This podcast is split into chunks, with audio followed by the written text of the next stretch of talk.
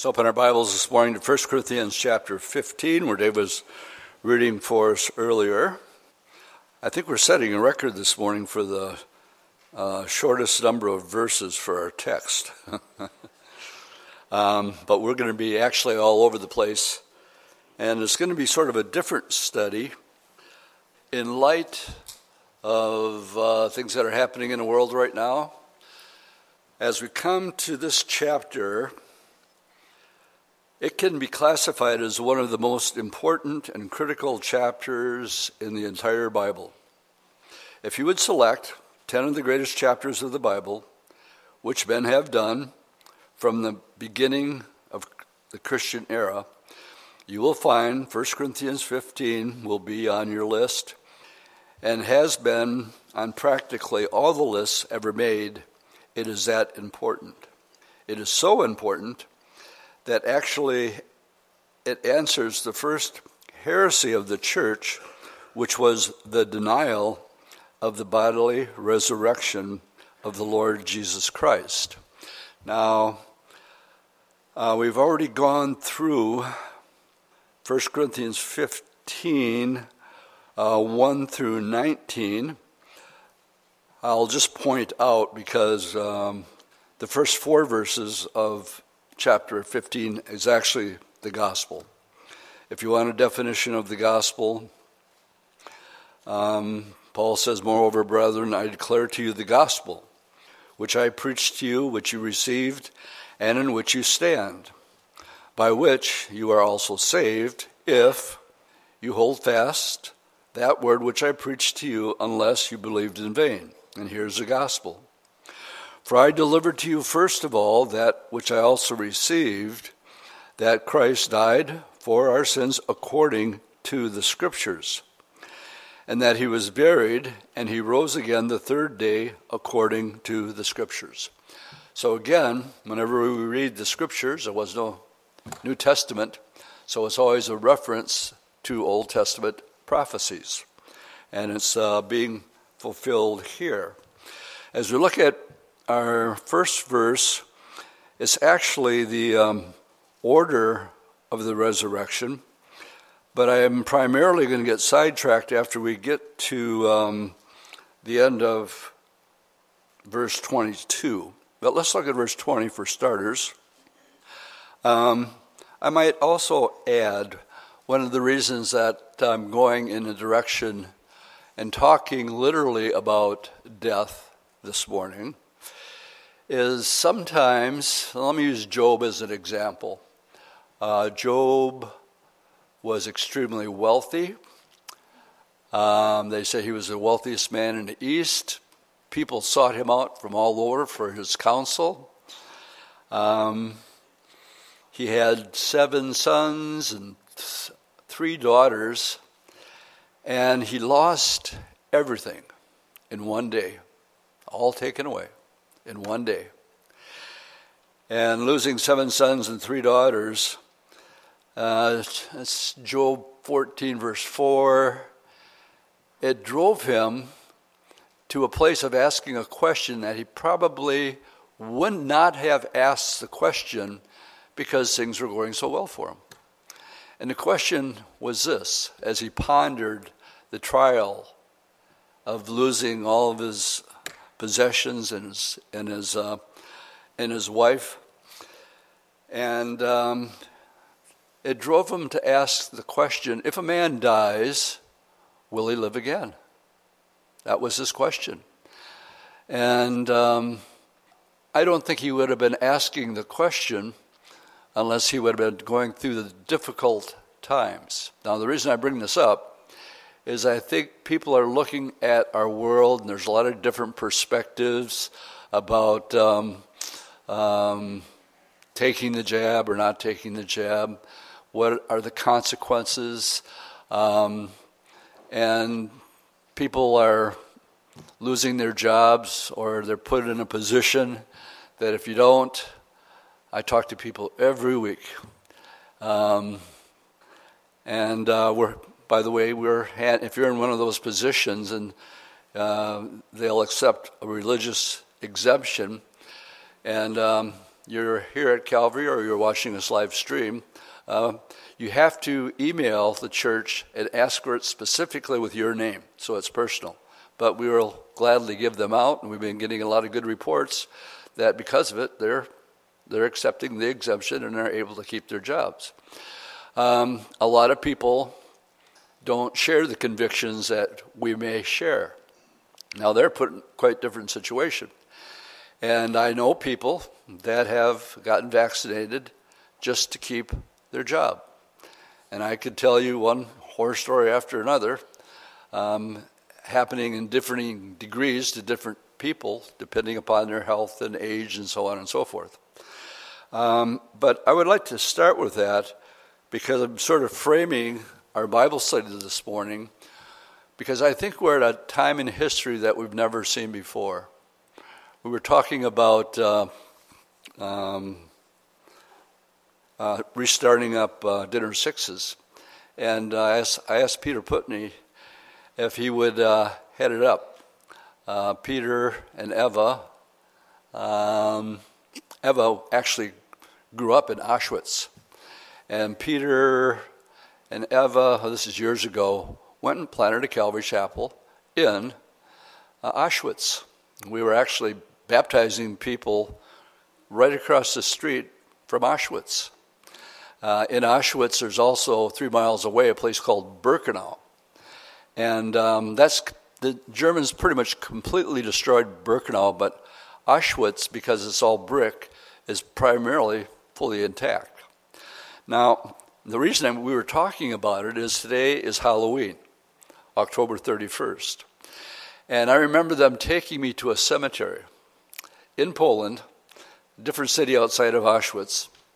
By the way, she was also in the movie The Hiding Place, so you might want to get her autograph. and when they took me to this, they said, Dwight, you got to see this. And we went to this cemetery, acres and acres, huge cemetery. But it was like, who could outdo the other person by putting a bigger uh, bouquet of flowers on that tombstone? There was not one tombstone that was not covered with flowers. And it's because it's All Saints Day or whatever it is. It's a big deal in, po- in, in Poland. Anyway, getting back to. Uh, verse 20 here we read, Now Christ is risen from the dead and has become the first fruits of those who have fallen asleep. Now, here the um, Christ is the first fruits. Now, in the Old Testament, uh, they had the festival of first fruits when they would bring the first sheaves of grain to the Lord. This meant that there would be more to come. Otherwise, it couldn't be called the first fruits. The fulfillment of that is the resurrection of Jesus Christ. He came back from the dead in a glorified body. Now, we'll be talking about Lazarus this morning. Well, he came back from the dead too, but not with a glorified body. So he had to die again to get his resurrected body. But Jesus was the first one who died and rose again with a resurrected body uh, completely different with his capacities of what he could and couldn't do. He could appear, disappear, walk through walls. And um, the fulfillment of this is the resurrection of Jesus. He came back from the dead in a glorified body, and he's the only one who comes back from the dead in a glorified body. So, um, um, that basically is uh, what First Fruits was all about, when we read 21 and 22, we read, For since by man came death, by man also came the resurrection of the dead. For as in Adam all die. Now I'm going to come back to that verse there and in just a little bit. Even so in Christ shall all be made alive. Now, after the festival of first fruits, came Pentecost. Pente is 50, which was 50 days later. That found its fulfillment in Pentecost in the New Testament when the church began. That's Acts chapter 2. We'll be going there also this morning. So, the beginning of the church age began with Pentecost, uh, but it will have its ultimate fulfillment when Christ comes for his own, and they shall all rise to meet him in the air, and this will be the real Pentecost. We call it the church age, age of grace. Um, Romans tells us that um, um, when the fullness of the Gentiles comes in, it implies that there's an end to the church age. It says, then all of Israel will be saved. God owes Israel seven years. He promised them 490 years that he would work directly with the nation of Israel in Daniel chapter 9. 483 of those years have been fulfilled to the day. But that means there's seven years, one week, still left unfulfilled. Well, when does that start? Immediately after when the fullness of the Gentiles comes in. And that implies, again, a set number of people. Now, there's a lot of debate going on about um, revival in the last days. And um, I, am looking at it a little bit differently than I used to because I think people are inquisitive right now. They know something's going on, but they just can't wrap their head around exactly what it is. Um, we look at it a lot differently because I look at it from a biblical perspective. Uh, everybody's familiar with uh, Project Reset. Most of us are aware that the real agenda here, with help from people like Curtis Bowers and others, that it's really a Marxist socialist agenda for a one world order. Now, the reason I find that interesting is that's exactly what the Bible says is going to happen. We've been preaching it for 40 years. Didn't know how it was going to happen. Now I know how it's going to happen. So, um, those who are literate to the scriptures and do not have the biblical perspective, uh, they actually are saying, you know, this is all going to work out and it's going to go back and everything's going to be normal again. I can guarantee nothing is ever going to be normal again. It's not happening. Matter of fact, me personally, and I know I'm getting sidetracked here, but I only got three verses, so I can get sidetracked all I want. Um, we are we are in a war with China right now, guys. We're on a full-on war. It's um, Right now, it's not uh, guns and missiles, but it's taken on other forms, but it's having the same effect. Uh, financially, uh, I think we're past the point of no return. Um, Judy and I are driving to church in a very famous restaurant that we drive by all day, signs out, looking for help. And I go, there goes another one. Another family business. I think the percentage that I heard yesterday was 60% of the businesses in New York that are privately mom and pop owned businesses will never reopen again. 60%. And um, so I see the scriptures telling us in Second Thessalonians that there will be a falling away in the last days. And I see that happening, but at the same time, I see this inquisitiveness of people that want to know is there something biblical going on with this? And so their curiosity is piqued. And I want to tell you absolutely, absolutely, yes, the stage is set um, for one world government, uh, for the mark of the beast. And no, the vaccine is not the mark of the beast because that rumor is going around out there. It is not. The mark of the beast is not implemented until the middle of that last seven year period that God owes Israel. But the stage is set. And if the Lord came today, uh, which I wish you would, because I don't have any candy to give to the trick or treaters. and we turn the lights out anyway. And, uh, and all that has to happen is the church to be gone and everything is set in place. The one world government, uh, one world monetary system. They're working on that real, real quick. Is everybody aware here that uh, Saudi Arabia made a deal with Russia where they removed uh, to buy oil in the world? You had they we call our dollar petrodollars. Um, uh, they signed an agreement with Russia. Um, Saudi Arabia did to remove the petrodollar, and they have their own currency between themselves. So our dollar, and you might, might be thinking about what you might want to be doing with your dollar because inflation, boy, I really am getting sidetracked, didn't I? Inflation is a lot more than probably what they're telling us right now. And um, I just don't see any hope except the coming of the Lord, at least for this, this planet, and uh, this new body that He's promised to us. So in 21, at the festival of the first fruits came Pentecost. Uh, um, and uh, the real fulfillment of this is going to be when the Lord comes again the second time, when the fullness of the Gentiles comes in. Uh, the Pentecost I'm waiting for is when the Lord Jesus Christ comes to take his church out of the world. Uh, Christ is the first fruits. Turn with me, please, to the book of Acts, chapter 2.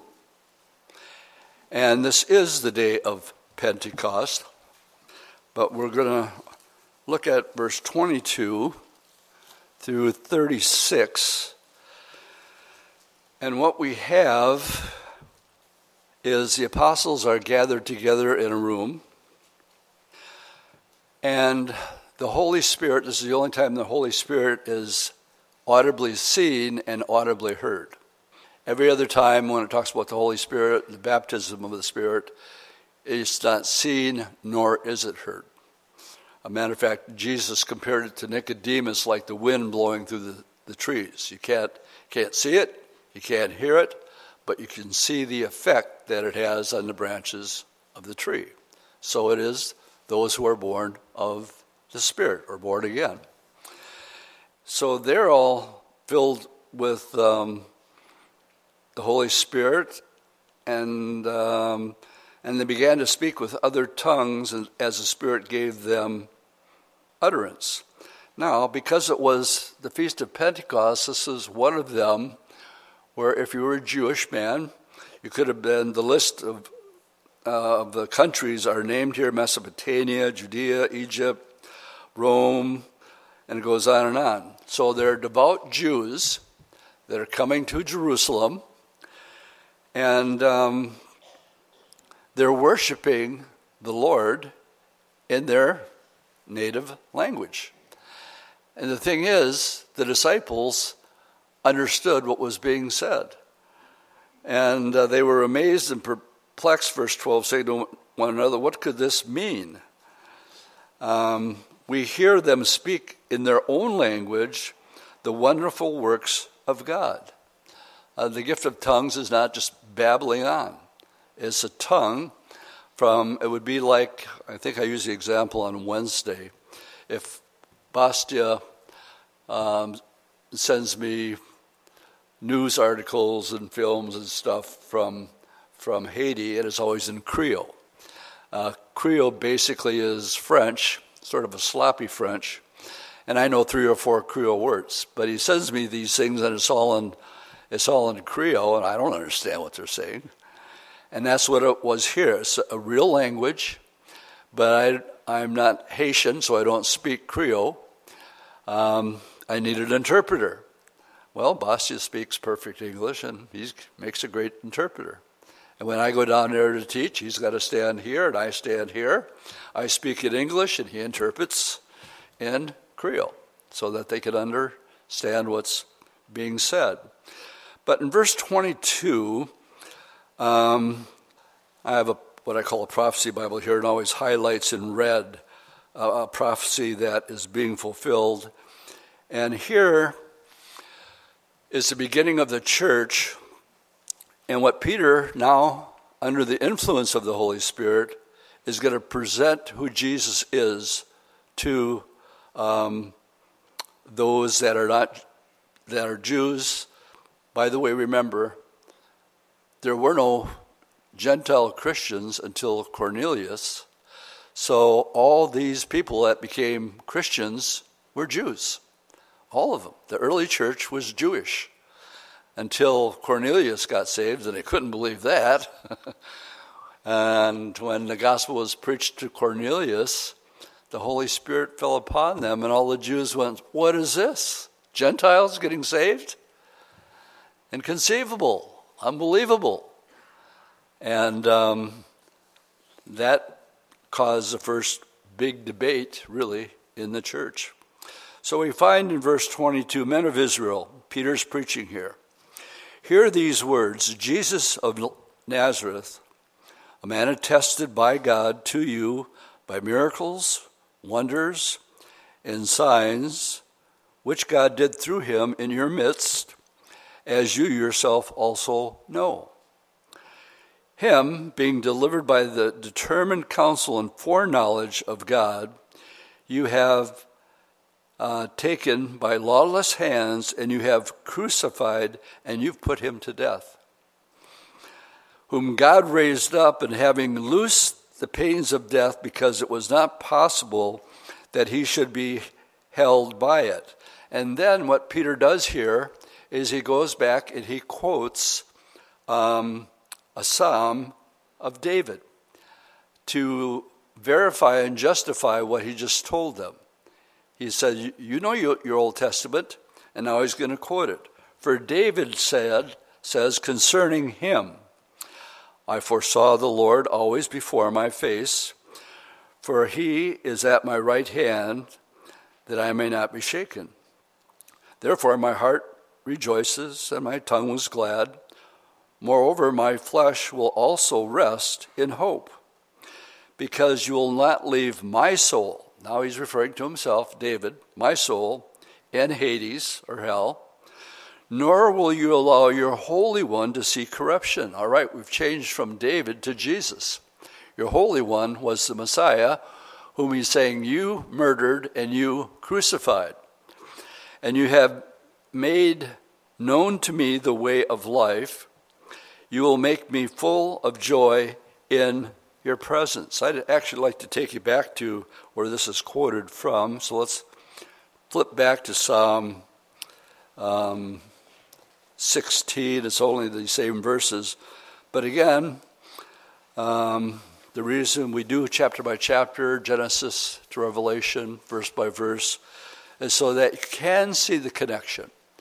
And I say this all the time that you really can't go through a chapter in the New Testament without it referring to some Old Testament scripture. Uh, in men's prayer yesterday, we were in Isaiah, and uh, a point that kept reoccurring is one of the attributes of our Heavenly Father is He's the only one who can tell the beginning from the end and he can tell you something that's going to happen before it happens. And God is the only one who can do that. And so here in Psalm 16, he's talking about something that's going to be fulfilled. Um, and it's basically verse 10 saying the same thing that we just read in Acts 2. David is saying, nor will you leave my soul in Sheol, that's another word for Hades or hell, nor will you allow your Holy One, Jesus, to see corruption. You will show me the path of life. Your presence, in your presence is fullness of joy, and at your right hand are pleasures forevermore. Boy, doesn't that get you thinking? What's at his right hand? Um, let's go to, as we um, look at the reality of um, death, let's turn to Luke chapter 16. Luke 16. I want to talk about the reality of heaven and hell. And in Luke 16, we have, um, it says the parable of the rich man and Lazarus. Well, one of the requirements for something being a parable is it cannot contain a proper name. And in this story, we have a, a person who has a proper name. His name is Lazarus. So in verse 19 to 11, um, we just read that he will not leave his soul in Hades or allow his body to see corruption. So in verse 19, it says, There was a certain rich man who was clothed in purple and fine linen, fared sumptuously every day. And there was a certain beggar named Lazarus, he was full of sores, who was laid at his gate, desiring to be fed with the crumbs which fell down from the rich man's table. Uh, this literally was happening in our compound in Carnay. People are knocking on the door and begging for rice, just like the beggar here was begging the rich man for food. Moreover, the dogs came and licked his sores. And so it was that the beggar died. It's inevitable. Every person here is going to die. Now, I know you don't want to hear an amen right now, but I want one anyway. Everybody here is going to die. there's one generation, and I think it's this one, is going to see otherwise, but um, uh, that's simply the fact of the matter. So the rich man um, died and was carried. Who died? So it was that the beggar died, that would have been Lazarus, and was carried by the angels to Abraham's bosom. Um, this is not heaven, it's Abraham's bosom. The rich man also died and was buried. So one was carried by the angels to Abraham's bosom, and the rich man died, and he was simply buried. Except he didn't die, only his flesh died. Dust to dust, ashes to ashes was the flesh, but not the spirit or the soul. And being in torment in Hades, he lifted up his eyes and saw Abraham afar off and Lazarus in his bosom, being comforted. And he cried and said, Father Abraham. Well, there's a lot of theology in the verse I just read. Because even though there's a spirit and a soul, there's also a body, an eternal body that will exist in hell that has the capacity to be thirsty and be in torment but we're also going to find out he's going to have a memory about his brothers, about his family. So let me just point out for starters that even though he's in hell, uh, he has his own new body, one designed to exist in hell that can desire thirst, be thirsty. Um, um, we'll read on. He says, Have mercy on me and send Lazarus that he may dip the tip of his finger in water and cool my tongue, for I am tormented in this flame. Well, some people blow this off, and and uh, I remember before I was saved, uh, oh yeah, man, we're going to hell, and we're going to rock and roll with all our buddies, and it's going to be party time. It's not going to be party time. Matter of fact, I have a personal conviction that you're alone when we're casted to from here, it says death and hell is going to be um, brought into Revelation 20 at the great white throne judgment. And then it says they'll be cast into outer darkness. Now, if you just meditate on that for a second, and the last thing that you can remember seeing, if that's your state and you died in your sins, and you stood before the great white throne judgment, and your name was not written in the book of life, and then you're cast into the lake of fire, but it also says into outer darkness. I believe you're by yourself, left with yourself, with your thoughts of your life. And the last thing you remember seeing is the Father sitting on the throne in judgment. And that's what you'll be experiencing forever and ever and ever. I, don't, I would not want to be left alone by myself with my old sinful life and just having that to think about forever and ever and ever. I think that would be even a, more of a torment. But anyway, he says, I'm tormented in this flame. That means he could feel heat.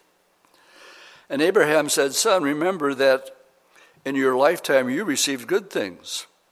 And likewise, Lazarus receives evil things. Let me just stop and clarify. That doesn't mean rich people don't go to heaven or, and it doesn't mean that um, poor people can't go to hell. I think there's a lot more temptations for rich people. That came up in men's prayer yesterday. And as a result, um, uh, well, the Bible simply says, warn those who are rich not to trust in their riches. There's no real security in it. It won't make you happy anyway. Uh, you received good things, and likewise Lazarus evil things, but now he's comforted and you're tormented. And besides all this, between us and you, there's a great gulf fixed, so that those who want to pass from here to you, they can't, nor can those from here pass to the other.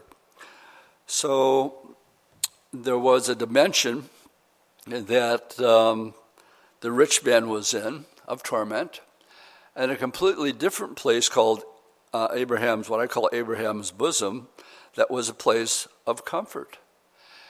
And now it sets in the reality that this man is stuck in this place, as far as he knows, forever, and there's nothing that he can do about it.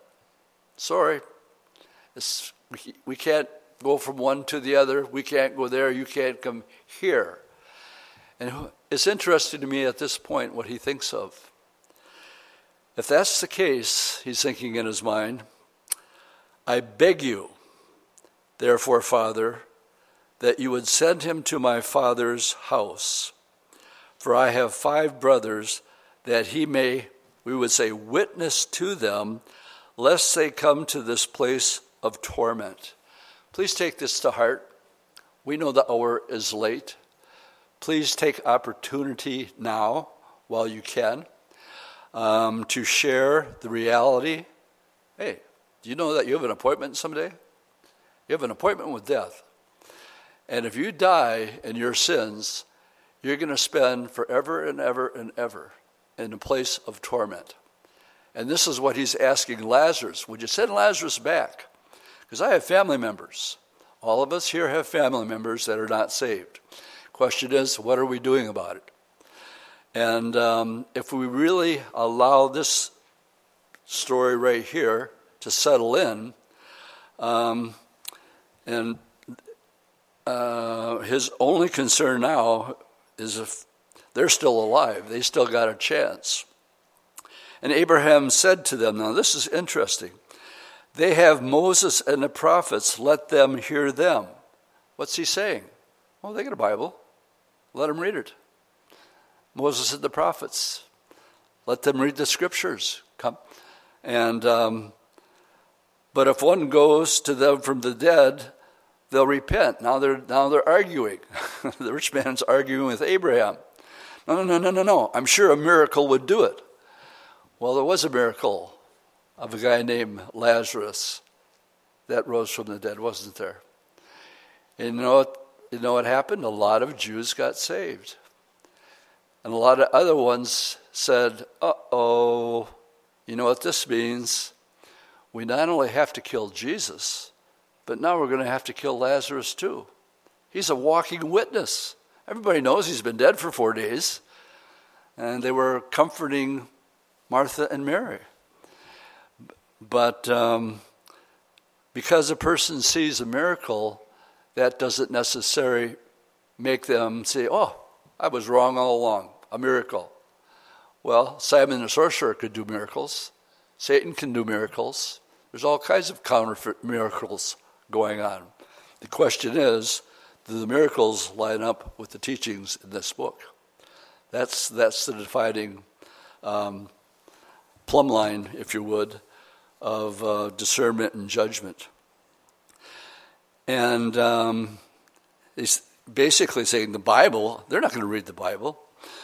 uh, for them, um, and then they'll repent. But he said, even if they do not hear Moses and the prophets, neither will they be persuaded, though one would rise from the dead. They have their own appointment. Now, it says in the book of Ephesians, if you're taking notes this morning, chapter 4, it tells us in verse 7 But to each one of us grace was given according to the measure of Christ's gift. Therefore, he says, When he ascended on high, he led captivity captive, and he gave gifts to men. So there's somebody that's in captivity, and then it also goes on to say, and uh, when he ascended, he gave gifts to men. Now, this, he ascended. But what does it mean that he first descended into the lower parts of the earth? And um, the rich man, the, the, the thief on the cross, after listening and watching our Savior on Calvary's cross, he became persuaded that Jesus was the Messiah. And he knows he's going to die. He's probably figured, what do I got to lose? Lord, will you remember me when you enter your kingdom? And the Lord said to him, Today, you're going to be with me in paradise. Well, we all know that Jesus didn't raise from the dead for three days, and he didn't ascend into heaven until 40 days later after that. So, but he said, Today, you're going to be with me in paradise. Well, what does that tell us? Paradise is not heaven. Paradise is where he went. And where did he go? He descended here, Ephesians, if you're taking notes, chapter 4. He descended. What does it mean? He also first ascended to the lower parts of the earth. And what was he doing down there? I like to say he was setting the captives free. You see, they were waiting. They were waiting because um, Jesus, when it says he was the first fruits um, from the um, grave after three days, well, Ah, Matthew 27, verse 52, if my memory serves me correctly, it says, after Jesus erect, what was resurrected, um, it said, right after that, many of the graves were opened, and people came out of the graves, and they went and visited relatives in Jerusalem. Put yourself in their seats. All of a sudden, you open the door, there's Aunt Betty. She's been dead for 40 years. And it was a witness and a testimony of the resurrection. Now, there, uh, I'm not going to be dogmatic about this, on how some people view the resurrection. But I believe Abraham bosom no longer exists. I believe that um, um, that uh, when he let he set the captives free, he was empt- emptying along with the guy on the cross. Um, he was in paradise that day, but three days later, my Bible says in every funeral that I do, to be absent from the body is to be present with the Lord. You know, there's, there's no purgatory, there's no um, um, soul sleep. Good one. We said it at the same time, Tom. or the same. I'm glad you're listening, by the way. Okay.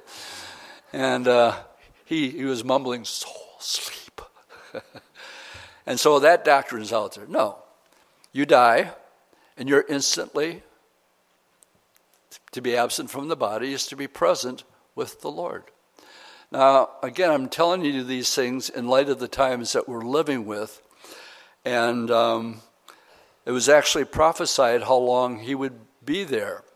I'll read an Old Testament verse and then I want to connect it with a New Testament one. I'm quoting from Jonah chapter 1, verse 17.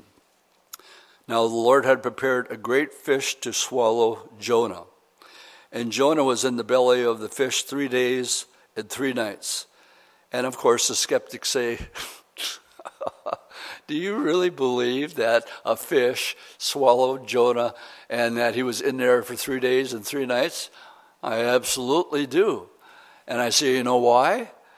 Because the New Testament teaches exactly the same thing. Now I'm quoting Matthew 12, verse 40. For as Jonah was three days and three nights in the belly of the great fish, so the Son of Man will be three days and three nights in the heart of the earth.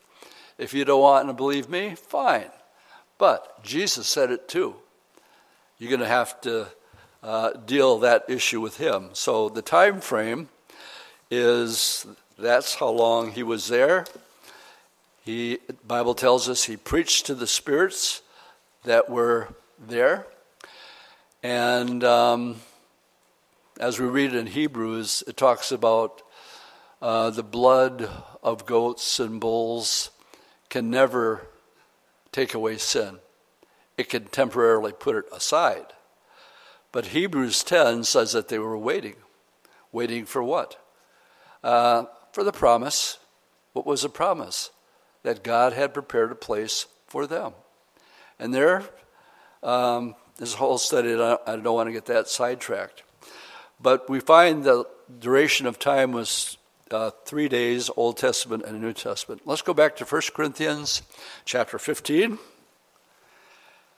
I want to look at um, verse 22a. So let's go to 22a and just read the words, and I've already asked this question. For as in Adam all die, there's no such thing as reincarnation. Um, man, you didn't get it right the first time. Um, you better get your karma act together, and it might might take you a couple hundred thousand years or so, but eventually you'll reach nirvana and uh, you'll make it. No. For as in Adam, all die, and the scripture says it is appointed to men to die once. No reincarnation. You die once. After this, the judgment. Now, here's my question this morning Do you fear death? Just, just be honest. In America, unfortunately, uh, people are more interested in day by day living. Uh, the rug's been pulled out to, from underneath them, so to speak, because of the pressure of possibly losing a job or losing a family member to um, the COVID or whatever. Um, but if you don't know the Lord, most people, if not all, fear death. I want to flip it around and say not only should you not fear it, but you should look forward to it. And you're saying, What? Where do you find that in the Bible?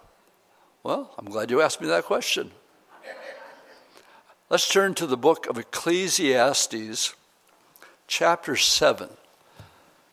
I'm going to read the first verse of Ecclesiastes. Let me give you a little background here before I make this statement. Of all the kings of Israel, uh, they wanted to become worldly. They were judged by prophets, they were judged by the judges, but they wanted a king of their own. They wanted to be like the other nations. So God gave them Saul. Saul reigned for 40 years and he died. After Saul, God raised up King David. David reigned for 40 years, had the reputation, he was a sinner, committed adultery, committed murder, but that's not what he's really known for. He's known for being a man after God's own heart. And he's going to be the one, when we read earlier, that's going to sit upon the throne um, in, in the Lord's place so that the Father can sit with the Son, and as we'll read a, a little bit, all will be all in all. So, what we have here is Solomon was young. David died when he was 70 years old. Ooh, that's kind of scary when I think about that. no, it's not scary. I'm looking forward to that. Wait, I am that. what does the Bible say? The span of a man's life? Three score and ten, 70. Unless you work out every day and take Garden of Life vitamins and stuff like that, uh, you can make it to 80 or 82 or something like that. so, he felt inadequate. And I mean, for Pete's sake, who wouldn't feel inadequate trying to fill King David's shoes? And he was young, and he got away from himself to a place called Gibeon. He offered 1,000 bulls to the Lord. And the Lord appeared to him. And he said, Solomon, what do you want? Go ahead. Ask. Ask anything. And I'll give it to you. And he said, Lord, you've been so faithful to my father and raised him up and you've blessed him and you've put him over all these people. But he says, I'm, I'm naive. I'm immature. I'm young. I'm not adequate to judge these, your great people. So I, I pray you give me some wisdom and give me some discernment so that I can be the, the next king of Israel, Solomon. And the Bible says that the prayer request pleased the Lord. And the Lord said to Solomon, You got it. And um, I'm going to make you the wisest man besides the Lord Jesus Christ. He says, Nobody before you or anybody after you will be wiser than you. Now, we take the Bible seriously, but we also take it literally. And so I believe that Solomon was the wisest man who ever lived outside the Lord Jesus Christ. Now I'm giving that as a little bit of background. Um, he wrote the, uh, the books of Ecclesiastes, Proverbs. He wrote 3,000 Proverbs. Uh, he wrote the Song of Solomon. He wrote 1,005 songs, and he's the wisest man who ever lived. So why are you telling me all this stuff, Dwight? Well, this one verse, that's why. Chapter 7, verse 1 says this A good name is better than precious ointment, and the day of death than the day of one's birth. The day you die is better than the day you were born. Now, if it's just some average Joe telling you that, you can roll your eyes.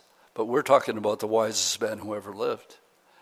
And he says, the day of your death is better than the day of your birth. Psalm 116, verse 15 says, Precious in the sight of the Lord is the death of his saints. Are we to fear death? Well, here's, here's the thing. Uh, there was this pastor and uh, he had a 12 year old boy sitting in the second row. And uh, he was preaching a message, and he said, Who wants to go to heaven? Raise your hand. Everybody in the, in the church raised their hand. Everybody wanted to go to heaven, except for the little 12 year old boy. And the pastor pulled him aside afterwards and he says, well, well, why didn't you raise your hand? And the little boy said, Because I thought you meant today. Think about it, you'll get it eventually. We all want to go to heaven, right? Do we want to go to heaven today? No, man, I'm going deer hunting right now. This is bow and arrow season. I'm going to heaven when bow season is over with, okay? And is that, honestly, is that our mentality? This little 12 year old was thinking it through. Who wants to go to heaven? He didn't know anything. Right now? we all want to go to heaven. But in reality, um, some of us, uh, many of you have um, great families, good relationships, good job. Yeah, heaven's going to be fine, but hey, having a good time right now on earth. And we have this American mentality, which is going down the toilet pretty quick. And so here we're told to have a different mindset not the American mindset. Um, we may not fear death, but not too many Christians, like the Corinthian church, they were carnal. And um, they did not have the capacity, as Paul is explaining to them you know, it's not about the licentious lifestyle you guys are living and a completely misunderstanding what being a Christian was all about. We were would, what we would call carnal Christians, getting drunk at communion and having gluttony at communion, and having no concept of, at all that it was about Jesus' death at a time to examine yourself. They didn't know any of that stuff. And now he's explaining to them um, that he doesn't want them to be carnally minded, but to be heavenly minded. And so we read, I'll just quote this to you uh, Romans 12, verses 1 and 2. I beseech you, uh, old English word for I beg you. Paul is saying, I beg you, therefore, brethren, by the mercy of God, that you present your bodies a living sacrifice, holy acceptable to God, which is your reasonable service. Um, and how often are we to do that? Present our body to the Lord. Doesn't the Bible say, Paul say, I die daily? And I always like to say the problem with dying daily is it's so daily. but that's what we have to do. And that's not a big part of the American church thinking. It's you can have your best life now. I, I, I don't care. It's Joel Osteen. I'll throw it out there. That's the thinking of a lot of the churches today. You can have your best life now. Not true.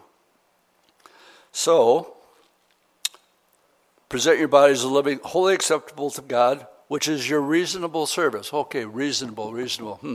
Jesus died for me, took all my sins, and then he gave me his righteousness. Is that a reasonable reason for me to serve him for the rest of my life?